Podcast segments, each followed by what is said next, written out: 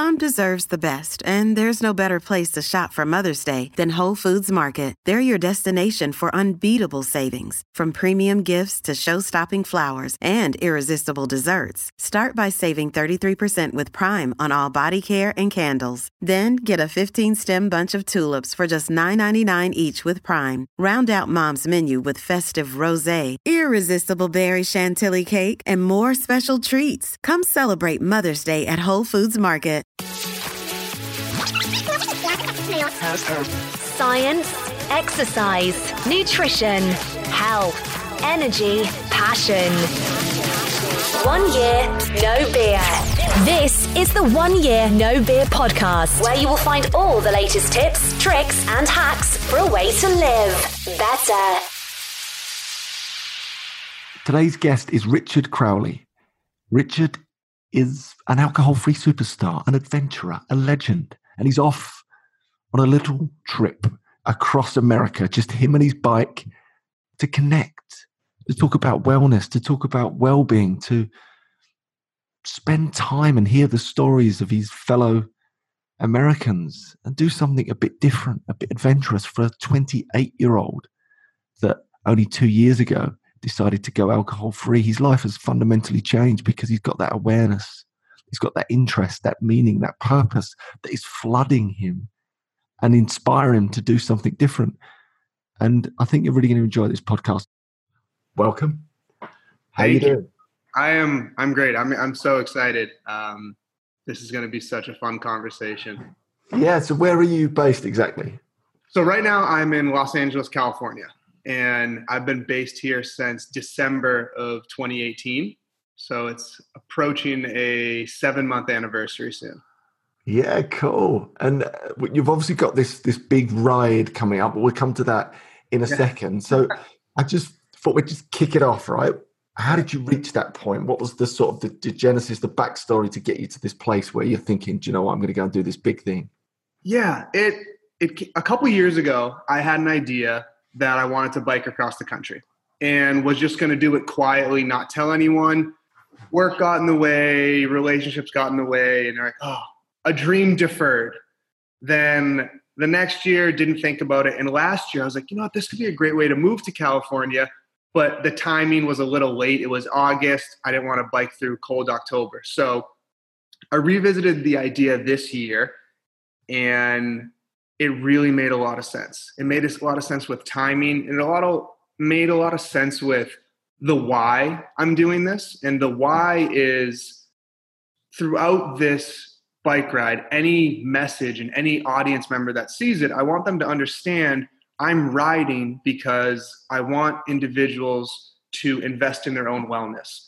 But I also want to pro- promote the idea that wellness is much more accessible than we've been marketed to. You know, it doesn't always need to be the expensive class or the going out to dinner. It's like wellness can be as simple as getting some great sleep, speaking to yourself a certain way, living in community, eating some plants, moving naturally, go for a walk, a bike, or a run.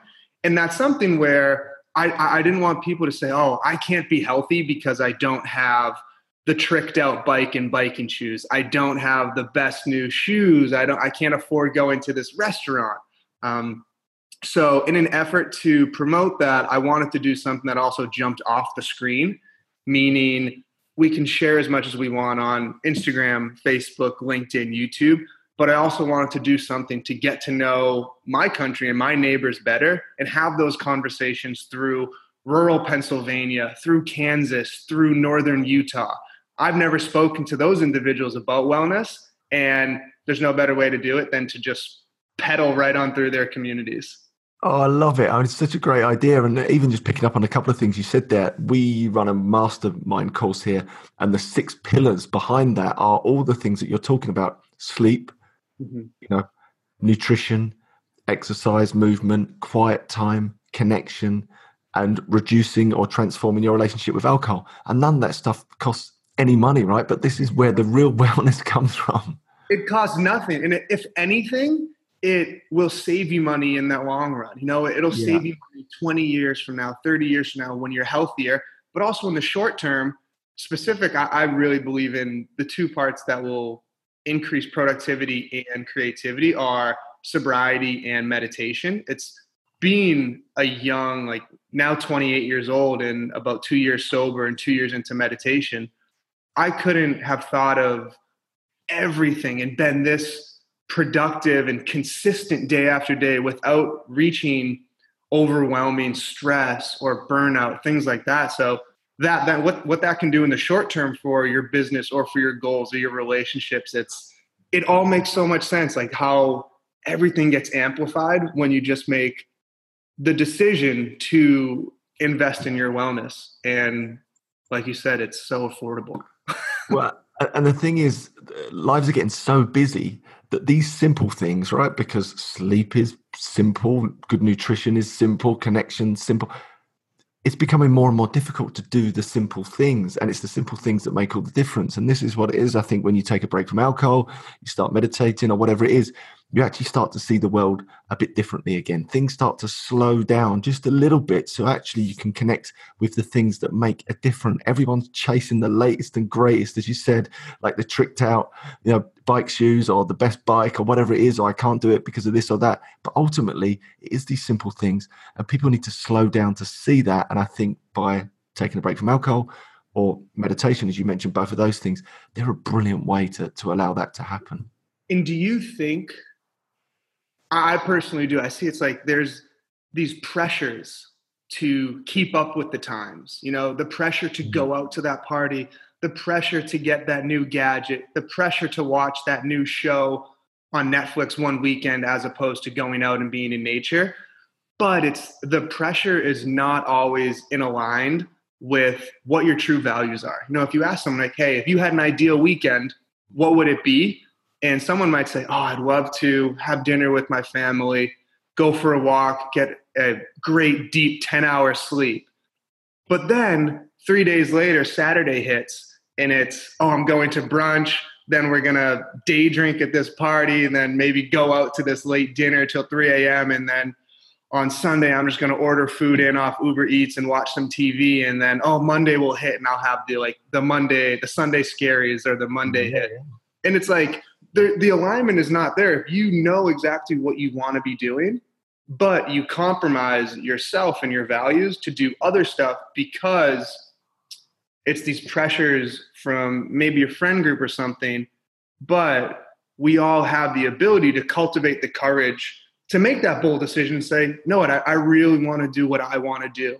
And one thing that, like in my journey with sobriety and kind of making these unpopular decisions when you're twenty-six years old, I did have to, won't, I won't, I won't even call it a consequence because it was incredible, but I had to adjust friend group or at least be firm and say, hey, I still love you guys. I love you guys so much, but please don't feel like it's an indictment of you and your lifestyle when I continuously decline the invitations to these all day beer drink festivals that we go to. You know, like don't don't think that I'm upset at you for going. Just know that I don't want to do that. It is not in my best interest.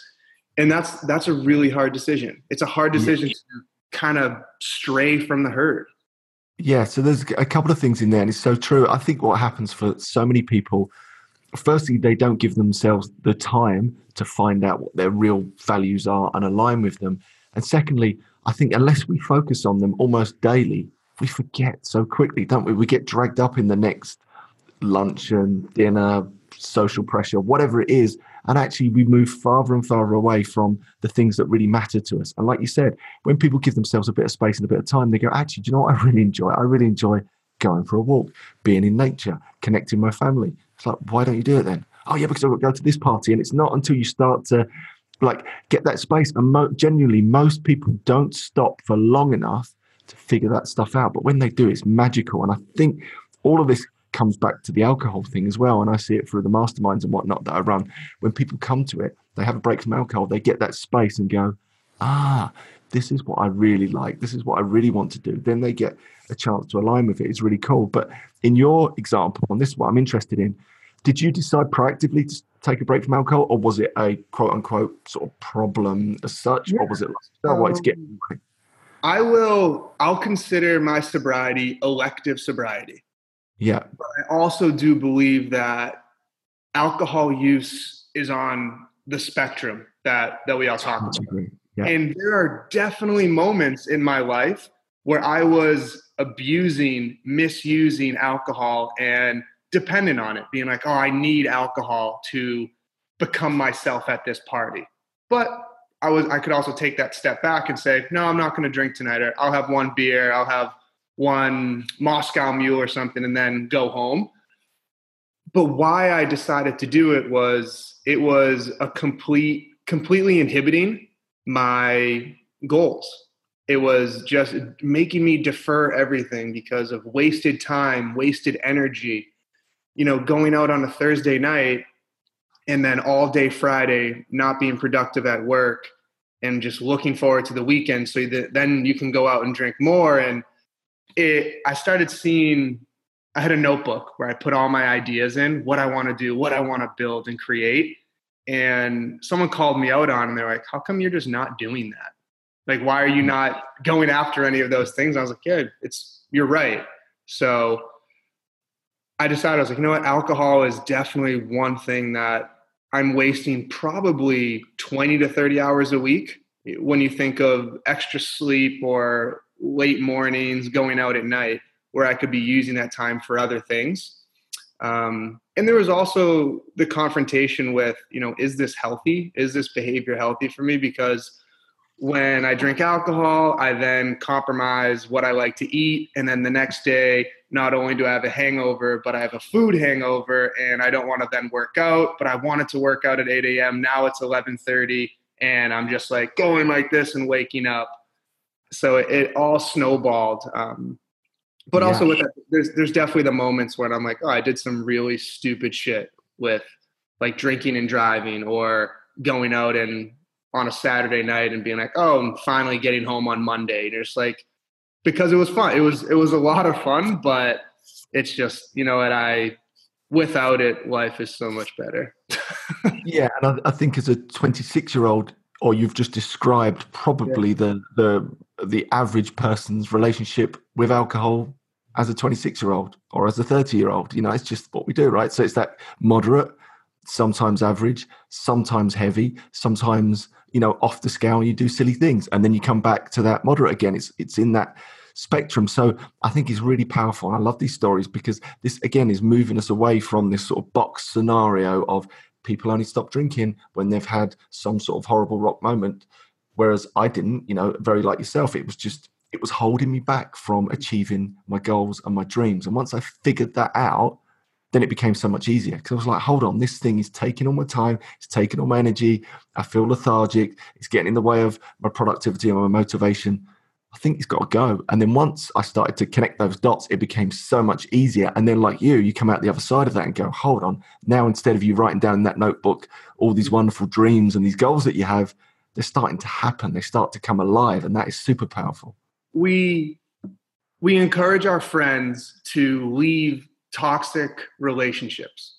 We encourage our friends to leave the toxic workplace, but we don't encourage someone to leave another toxic relationship, which is the way you're living. And the number one, I'll say unanimous toxic relationship that is, is really harmful to most of my peers is their relationship to alcohol. It's yeah.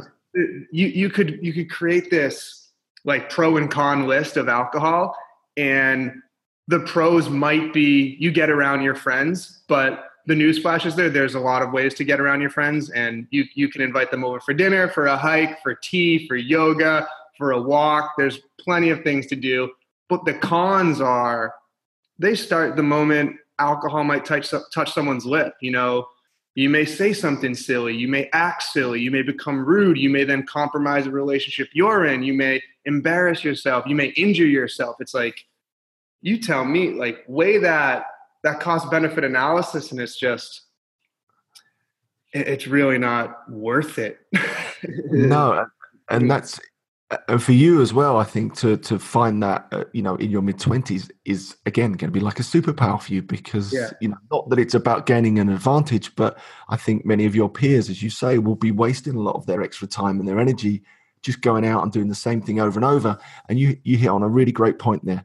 There are other ways to achieve the exact same rewards of friendship and connection and laugh and fun and meeting, you know, girls and boys and all that sort of stuff without alcohol. And I think what happens quite quickly, because we come to it so young, we don't figure that out. So we don't learn, we don't train ourselves to be social without it. So it becomes like this wrench that we have to hang on to for dear life until someone comes along like yourself and does something that blows everyone's mind, right? Because I'm sure a lot of your friends are looking at you going, how does he do that? How can he possibly like be happy or be having fun and be vibrant and not drink? Like for me, I, I used to meet people that didn't used to drink when I was drinking, and I couldn't, my brain wouldn't compute it. I was like, how can they possibly be happy and have fun without alcohol? And I think it needs people like yourself to mix it up a bit, because then people start to question their own relationship. And guess what? I guarantee it's probably happened already, but lots of your friends have either taken a break, slowed down, or will probably join you. I think that's super cool. Yeah, there, there's a lot of private conversations being had mm. when a friend calls and says, hey, I gotta, I gotta get sober. They're like, I gotta stop using alcohol and using drugs. And you wrote an article about a year and a half ago, and I just want to talk to you about it because I see how you live and you look even happier than when we were partying together. And th- those conversations I have all the time in the world for. You know, I will meet someone wherever, call them wherever. I'll fly to someone to have that conversation because of the gift that choosing sobriety has given me. What's what's been interesting is the first four or five months, I it was my social life was very quiet because I didn't want to tempt myself, and yeah. also friends were like, "Oh, he doesn't, he's not interested in hanging out with us." But it's like, "Hey, I can still go to a bar to watch a game with you. I'll just drink water or maybe have a ginger ale. I don't need to have the six Bud Lights." And I, where I came from is interesting too, because similar to you, I played professional sports, and alcohol is definitely a big part of professional sports. It's you celebrate with alcohol and you also lose with alcohol to, to get to that next day. And that's a community that still I haven't heard as many stories or had as many conversations with, but I know in time it will come. Um, but yeah, there, there's a lot of private conversations, and th- there's There's one thing you said too that really was interesting about relationships and a lot of people using, hey, I'll go talk to that girl. Let me just have a drink first. Or I'll ask him or her on a date, but let me just take this shot. And it's like this courage through alcohol. But what I have found is now every word I speak and every action I take has intention, and I'm completely in control of it. No longer do I wake up and say, what did I say? Or is this truly, it's it's maybe what I want, but it's like, it's a loose, loose lip conversation, or my actions are a little bit, they're for the wrong reasons there. And it's really incredible to now for the past almost two years, wake up every single day and be like, yeah, I know every single conversation I had last week, last month, I and it, it is so intentional. It's intentional if it's, hey, I need to step away from this, and I'm not going to just be like, oh, yeah, yeah, yeah, okay. It's like, I'll be firm there. But also on the positive side where it's like, yes, I do want to work on that with you. Yes, I will call you tomorrow at ten a.m. And to be able to follow up and have that, to be known for that is much better than being known for the guy who will probably like be the first to get the shots and take the shirt off. Yeah, exactly. And as you said, like when you become your authentic self like that, you're superpowered. Like, as you say, when you make new relationships, whether that's like, and you're still dating or whatever it is, to have the courage to make that first move, like you've done that your own, right? That's come from inside you. That's like this deep, authentic confidence that's untouchable. Whereas whilst you're always drinking to get that confidence, there's always that association. I can't do it. I can't go and ask that person out. I can't make that first move unless I've had a certain amount of alcohol on board. But you bulldoze through that, you crush all those limiting beliefs. It's a total game changer. And then you get consistent. Like you yeah, say, it I just, compounds. It all compounds. And I want to come back to, what was your professional sport? So I played ice hockey. Oh, cool. So you're a bruiser. That's a tough sport. I was not one of the more physical guys, but I definitely did get hit in a couple fights. Oh, nice. Yeah, you, you had to finesse. Yeah, that was me. I used to run around and just kick everyone and give the, give the ball to the good. That's what I used to play. But you know what's changing in sport now? It's really interesting. Um, that at the end, when we win one of our cups, it's, I don't know if it's the same in the U S, it probably is, but the tradition is you get out champagne.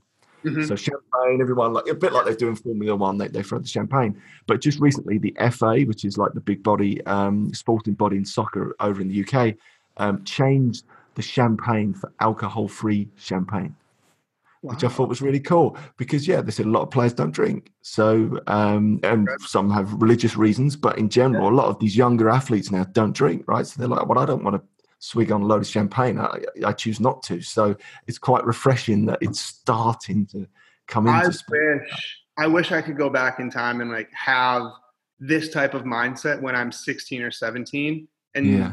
because the effect of alcohol on the body and just training, training all week to then just set myself back. And it's like every week for eight or nine, eight or nine years.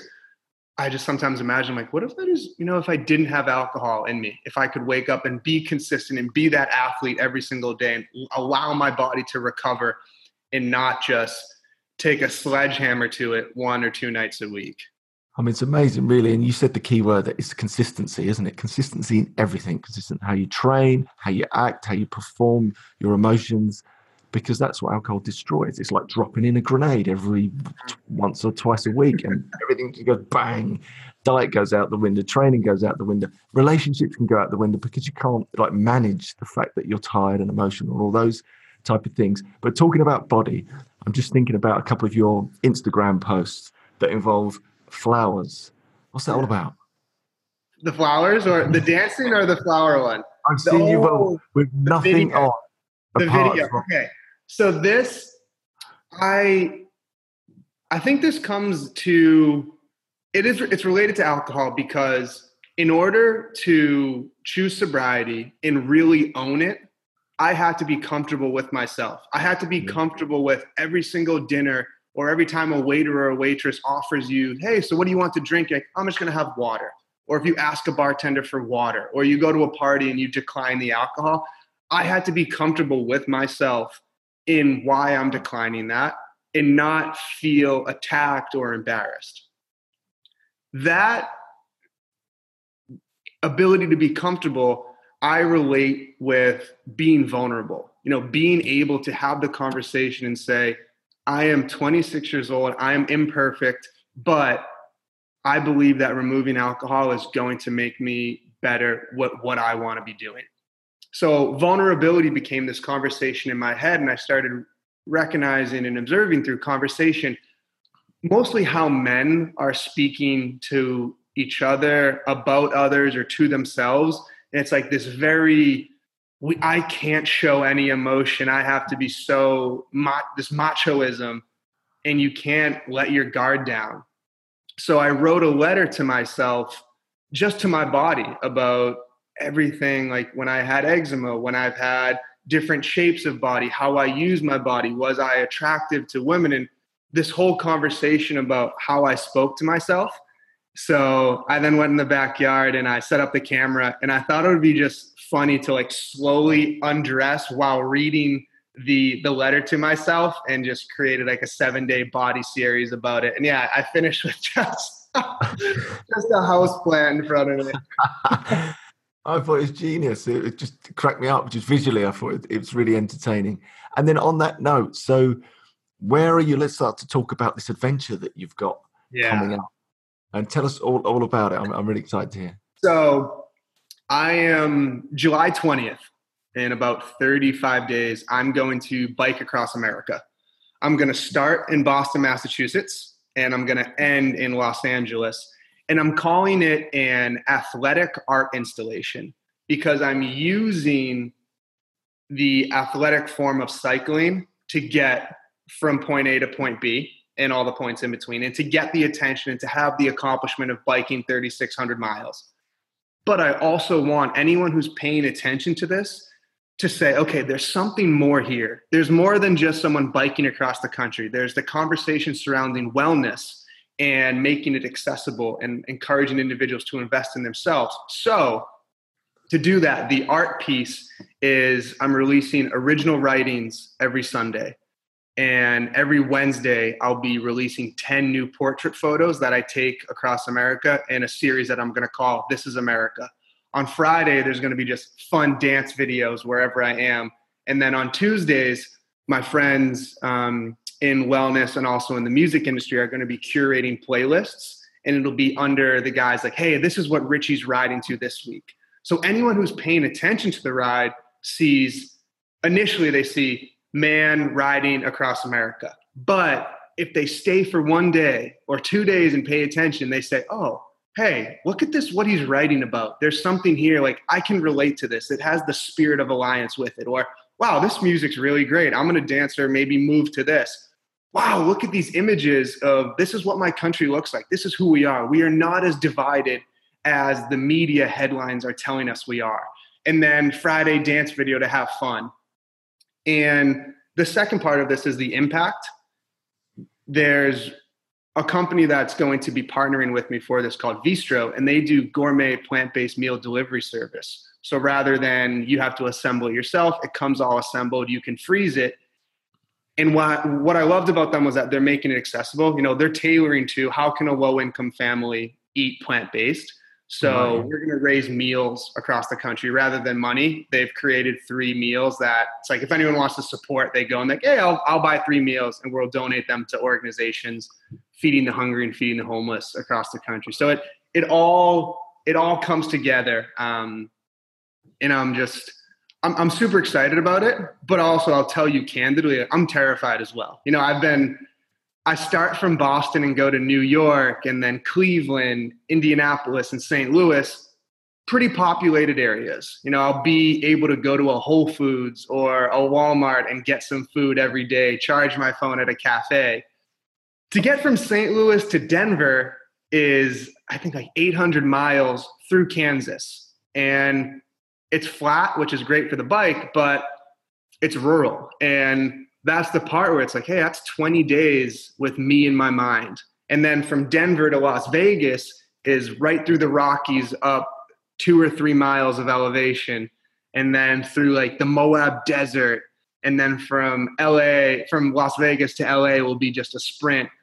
So it's, it's going to be challenging. I'm, just, I'm, I'm, I'm excited to document it and share it and have all these conversations and designed it so I can. You know, I'm only going to be doing about forty-five to fifty-five miles a day. So I'm off the bike at maybe ten or eleven every morning. And I get ten hours to hang out in this community. I'm going to go to the grocery stores, the post office, the cafe, and meet everyone and just say, hey, I'm riding across the country. I'd, I'd love to have tea with you. I'd love to go on a walk with you. Can I join you on your errands today? You know, and genius. And, and I think that's such a nice way to do it, because there is a temptation with these things is to do, you know, travel as much mileage or as you can every day. And then actually you're just sort of on the bike all the, you could be yeah. doing Peloton in, in many ways. Whereas um, getting off the bike, as you say, ten, eleven o'clock and meeting the local people. It reminds me a little bit of, is it um, The Art of Zen and the Motorcycle Mechanic? I don't know if you know that book, but it's no, quite a fun book. It's a bit of a, yeah, they go on a bit of a, a trek around uh, the U S. It's just a really interesting book. But if you get a chance to listen to audio or whatever, or whilst yeah. you're on the bike, check it out. I'll, I'll send you a recommendation. It's a really, it's a really nice book. It's sort of a bit philosophical. It's a bit of a father-son thing, if I remember. It's just really good. I think it's it's worth checking out anyway. Oh, that's special. Yeah, I but definitely I'm, will. And one thing I'll add too on this ride is about the mileage per day is it, this ride is anchored in the word accessibility. And accessibility to me is affordability, convenient. Can I, like any person, any age, gender, race, sexuality, income level, can that person get, get in my shoes and say, yes, I can do this? So I look at everything with that. It's like I look at health and wellness. I look at sobriety. I look at meditation. And The answer is yes. All of this stuff is extremely accessible. In most cases, you save money. You'll spend less money. And money is a is a very important driver for a lot of people. It's like, hey, how do I feed myself? How do I pay rent? But also what money sometimes does is if you're living a certain lifestyle, you then will pick the job that gives you the money just to support that lifestyle, even if it's out of alignment. So I come back to, for this ride specifically, accessibility, and I've started to look through everything in life through this lens of accessibility. You know, can everyone do this? And everyone can bike thirty to forty or fifty miles in a day. You know, you can just cruise. Yeah, and get that experience of seeing America, seeing your own people and connecting, because I think this is back to that connection thing as well. I think it's so important to show that as well visually through your story, um, but also for people in general, because I think connection's one of those pillars that I was talking about right at the start of this. It is just pushed out of our and psyche. I'm, and I'm sure you have the science, I'm sure you have science and journals behind it about, but I, I've read like the Blue Zones book and the work about what they're doing there. And they talk about how community is a key to longevity, you know, getting around and creating those tribes and having those social support groups is something that we just don't think about and invest our time in, but they are absolutely critical to our health and wellness. And I think it's...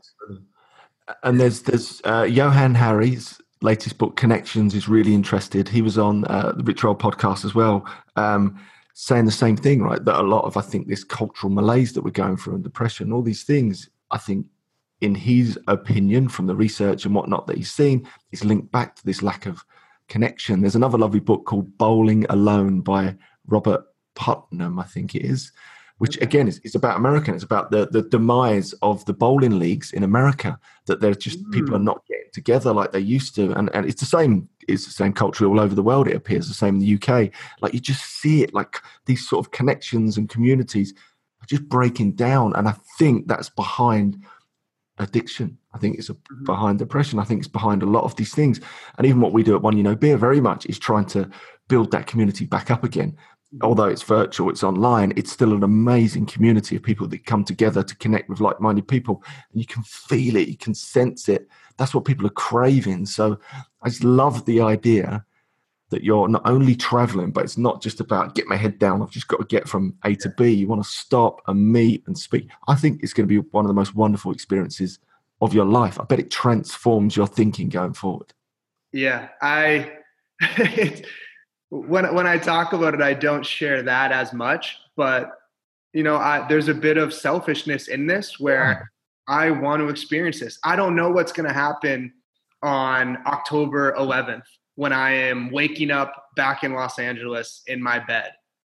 I it, I have no plans to work on something beyond that. Build this. It's like I'll do some writing, but I don't know what's going to happen, and that's going to be so cool to digest everything during and after this ride, and, you know, talk to myself and say, what, what, what's next? Like, what do I really want to be doing? And I think this ride will be some sort of like delivering this clarity and um, throughout the experience. So that's, that's something I I can't wait to experience that.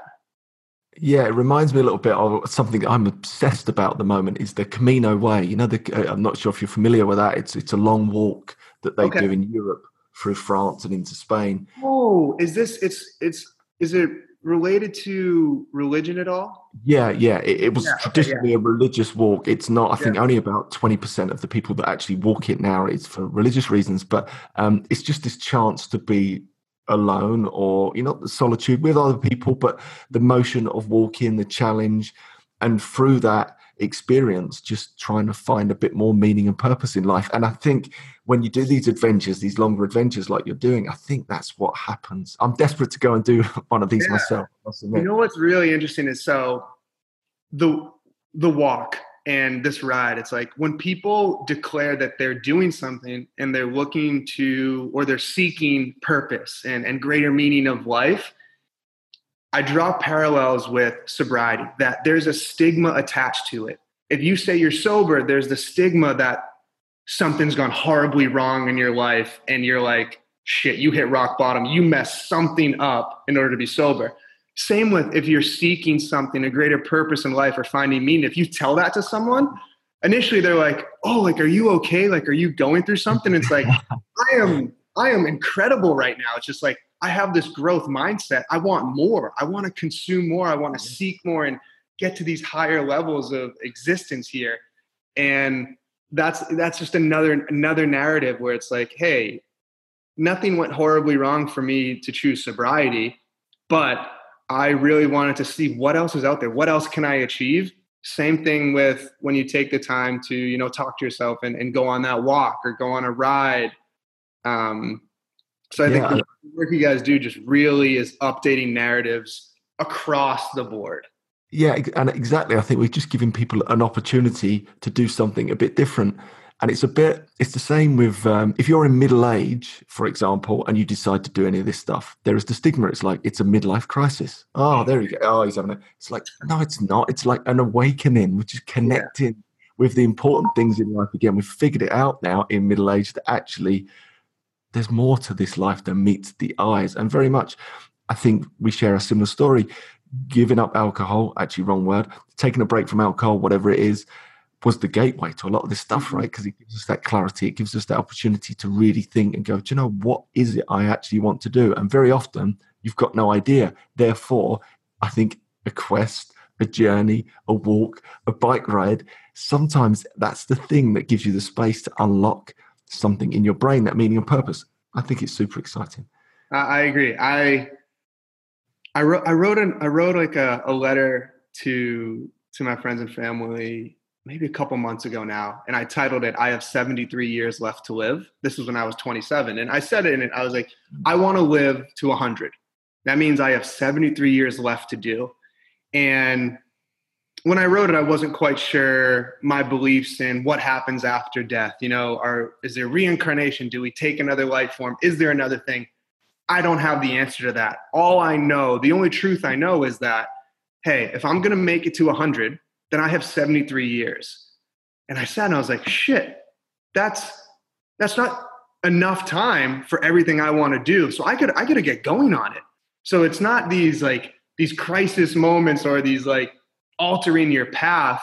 There's just so many different things that I want to build and create and work on and be a part of in this life that I look at and say, hey, the clock is ticking in a way. Let me start doing it all. You know, let me see what I can accomplish and what I can build. And that definitely comes down to, where was I wasting time? Where was time getting taken away from me? Where was I investing my time and resources that was not serving me?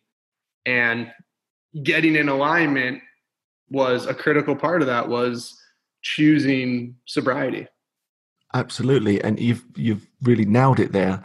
And it's Seneca that comes to mind. And I always quote Seneca, but he always says that the, the um, philosopher, it's not mm-hmm. that we don't have enough time, it's that we waste so much of it. Mm. I think that's so true, whether you're twenty-six, fifty-six, sixty-six, seventy-six, it's the same thing, right? It's about reevaluating, where am I wasting time? Because time is precious.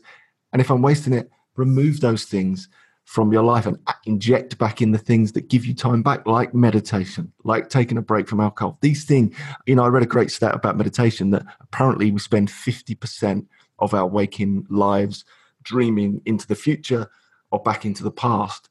So if you want to double your life expectancy, start meditating, right? That's the way I look at it. You can almost double it. If you're not present fifty percent of the time, then the more you meditate and connect with the present moment, the longer, in theory, you know, your your sort of your time in the present moment on the planet.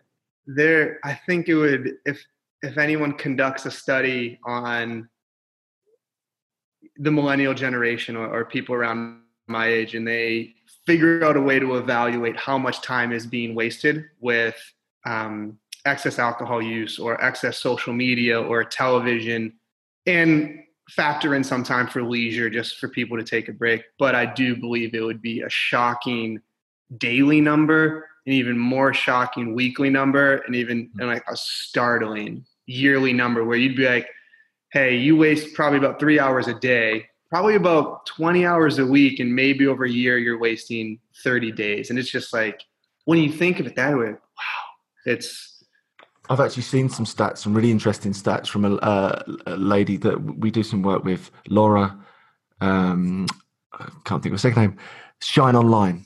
So she's seen me these graphs, showed me these graphs, and they're, they're fascinating. And it said that our actual like time, our like leisure time hasn't changed over the last ten years, right? But all the stuff behind that where we would have been just spending some sort of free time, just chilling out and whatnot, used to be broken up into all sorts of different parts, and like phone usage and so, social media was barely a, like a blip on that graph. But now it's almost one hundred percent is social media or the phone or whatever. So we still keep this little bit of like leisure time for, for like ourselves, but basically social media's just encroached on absolutely everything else. And then if that leisure time then is filled with drinking or whatever it is, do you know what I mean? As you say, you compound that over time, and all of a sudden pretty much one hundred percent of your waking hours are being sort of wasted on stuff, or it's work, wasteful stuff, drinking, there's nothing left. But imagine it's like a superpower when you step back from that and suddenly maybe you become more mindful of your usage of social media. You stop drinking, you start to meditate a bit, and suddenly you like get back into that zone. It's beautiful. It really but I love is. it. I, lo- I love what you're doing. I'm, I'm so excited. So where can we find out a bit more about you and follow this great adventure that you're on? Yeah. So the, the ride website is wildbutwell.com backslash the wellness ride. And I'll be putting out content mainly through Instagram, Facebook, LinkedIn, but it'll all be r- rooted on that website. And I think Instagram is probably the best form of social media because um, I will kind of da- do daily directions on where I am.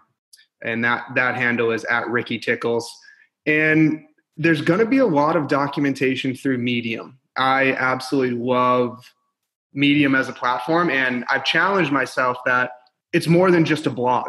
You know, there, that's where I'm going to be doing the photo gallery. That's where I'll be uploading videos in a daily diary because it directly embeds photos and videos. I was like, hey, this is more than a blog. I'm going to use this as an actual feed. So I'll be doing a daily diary there. There's, but all that information will be found on the Wellness Ride. The Wellness Ride. Yeah. And Ricky Tickles. I like that. That's a great yeah. name. What's the, what's the story behind Ricky Tickles? In college, it was Richie Shakes because I was dancing a lot.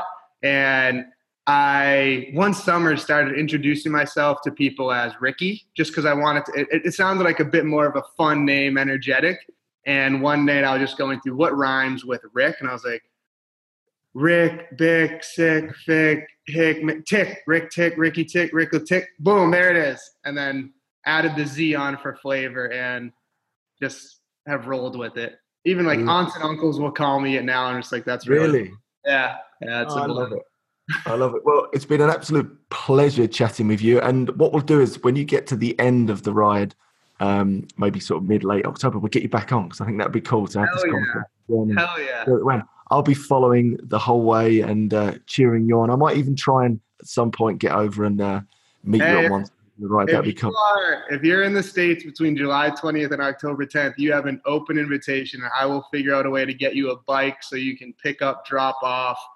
That is, that goes for anyone too. Anyone who wants to bike with this, come on, let's do it. Like I am, this it. is a massive community gathering, whether it be online, at home, or in person. I'm I'm here for it all. You're a star. All right. Well, everyone, follow online. Let's do this. All right. Thank you, Andy. Thank you.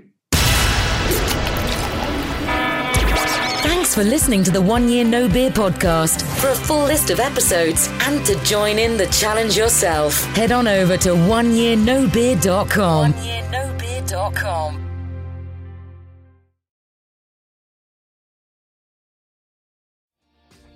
Hi, my name is Kay Adams, and to be honest, I'm not so good with the ageing process, so I enlisted my old chum, the filter-free Cara McKenzie, to advise. Could you imagine being a porn star? The room would need to be really hot for me to strip off. To be honest, she's not much help, but she is rather amusing. And along with some great guests, Joe Brand, Andy Oliver, Anton Du Beek, Ruth Langsford and Craig Revel Horwood, darling, we are learning how to be sixty. Listen wherever you get your podcasts.